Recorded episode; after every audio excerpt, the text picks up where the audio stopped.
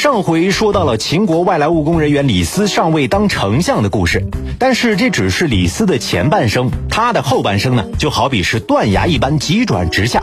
那么我们今天呢，就来说一说秦始皇干的那些大事儿。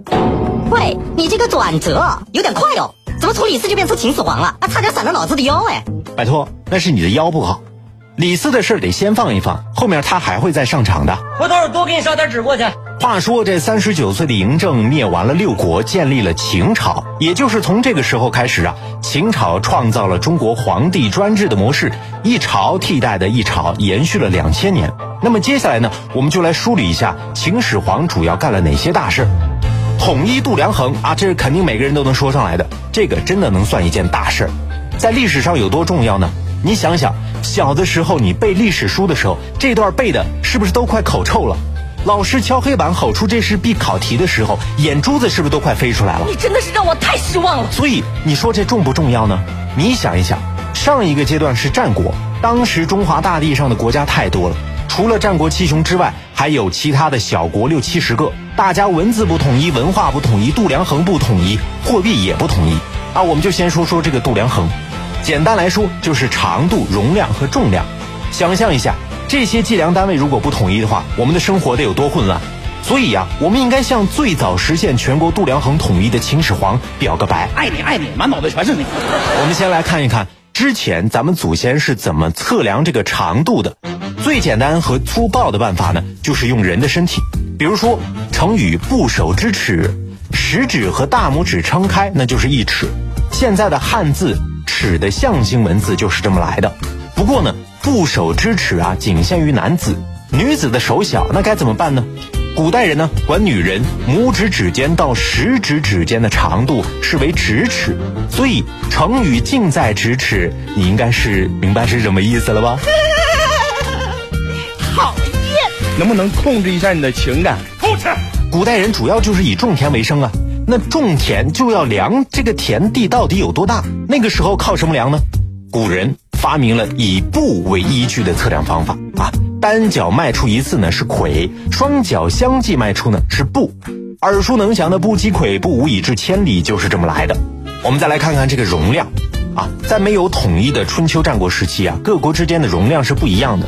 我们打个比方说，如果有两家人要谈婚论嫁了，男方要出多少聘礼呢？魏国人说我会出五千亿股，韩国人说我也有五千亿股，赵国人说你有我也有。这个时候，一位中山人跑出来说了，我出五千升谷。一位楚国人说了，他出五千升，我们也有五千升。最后来了一位燕国人，彻底打乱了局面。燕国人说了，我愿意拉五百谷。那么问题来了，这么多里面哪个女婿出的钱是最多的呢？其实啊。在三晋地区的容量单位呢是有很多相同之处的，一亿呢大约是在一百六十到一百七十五毫升之间，其中呢赵国可能稍微多一些，魏国可能稍微少一些，而中山国受到了赵国影响比较大，一升大概是一百八十毫升，跟赵国也差不多了。那楚国那边就不一样了，一升呢差别比较大，差不多是二百二十四毫升左右，而燕国是地处北方的，是周王朝分封时期一个重要的诸侯国。春秋时和中原各国的联系又比较少，它的度量衡就较有区别于各国。它的一股呢，大概是一千七百五十至两千毫升。那么你算一下，谁的最多？一七得七，二七十四，三八妇女节，五一劳动节，六一儿童节。所以，楚国人是最大方的。What？谈婚论嫁都这么累了，那做个买卖心肯定更累啊。赵国一斤等于魏国的八两，那跑到隔壁国家买只鸡，都可能维权维到死。我昨天在你那儿买了一只三斤的鸡，为什么回家只有二斤六啊？你把我的钱退给我！老板呢？我不懂你在说什么了。老子就这么点私房钱，还让你给全坑下去了！我跟你拼了！我昭和，我启救老爷！你看看，统一度量衡有多重要，是吧？当然了，有人会说了，找真爱嘛，哪能光靠聘礼呀？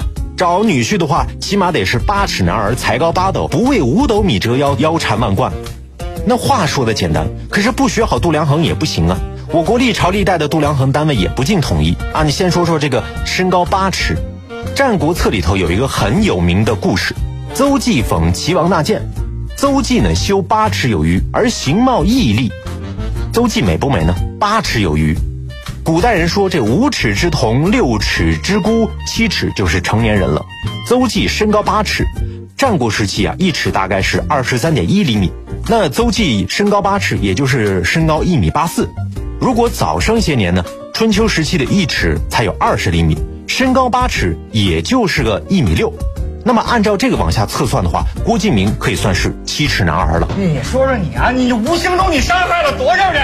再说说钱啊，各国的钱也不一样啊。随便这个国家拿个螺母出来就是货币了，那个国家拿出个石头来，这就是货币了。你们俩之间怎么交换呢？是不是？再说说出门的事儿，新买了一台车，你只能在自己家里开开，根本就不敢开出去来一趟说走就走的自驾之旅。为啥呢？因为车的轨道不一样宽呢。分分钟让你堵在路上。再说说文字，文字也不统一。秦国人写个合同，楚国人看不懂，那还不得是分分钟干架的事儿啊？你要干什么？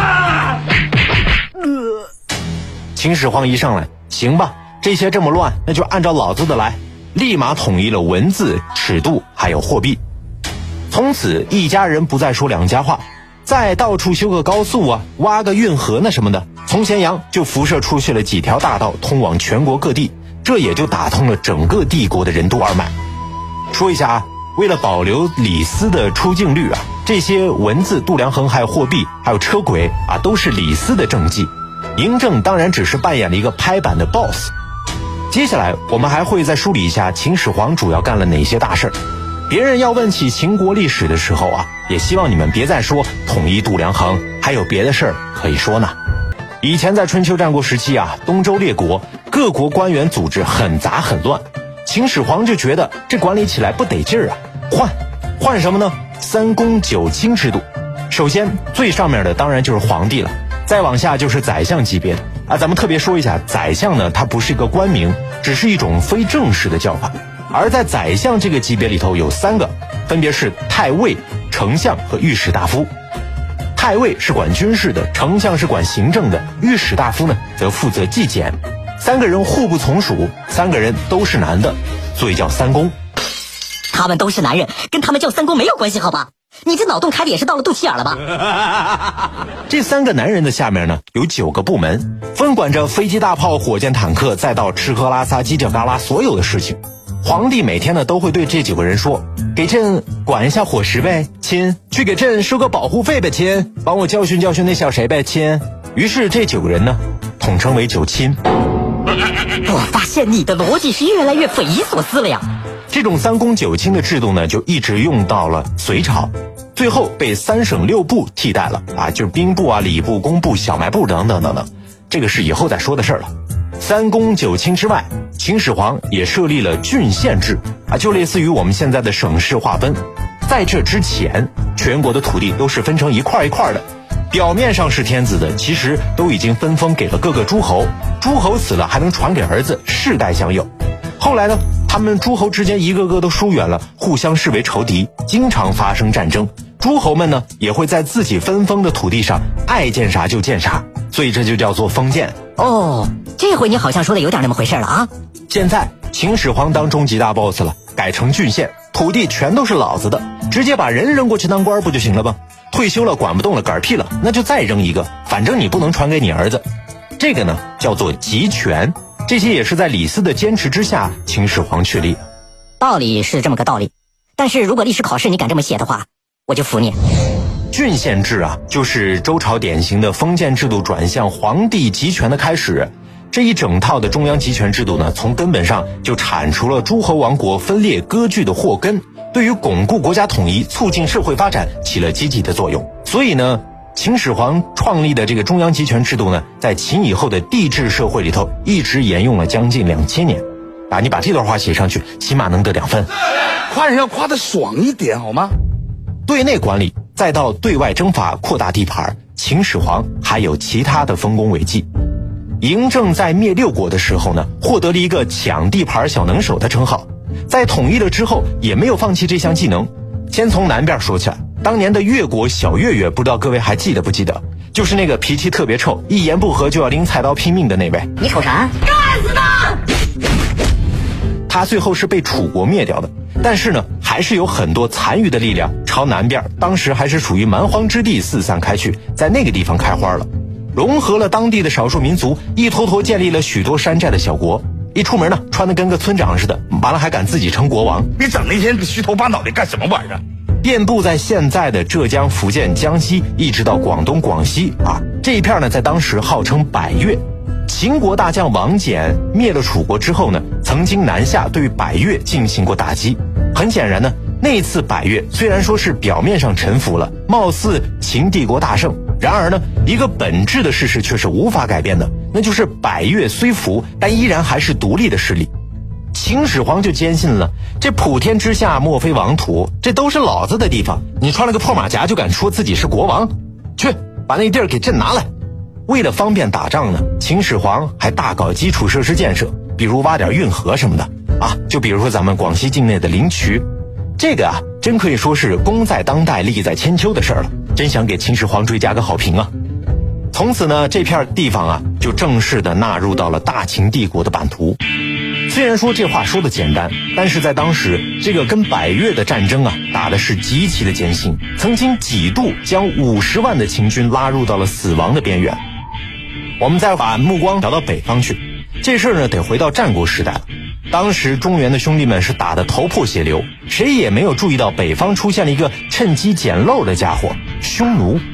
在秦统一中原的同时，匈奴呢趁机一点儿一点儿的往南边蹭，居然一脸无辜的跨过了黄河，占了河套以南的大片土地，直接威胁着秦都咸阳的安全呀！等中原统一了，秦始皇回头一看，哎，同学，你是不是过界了呀？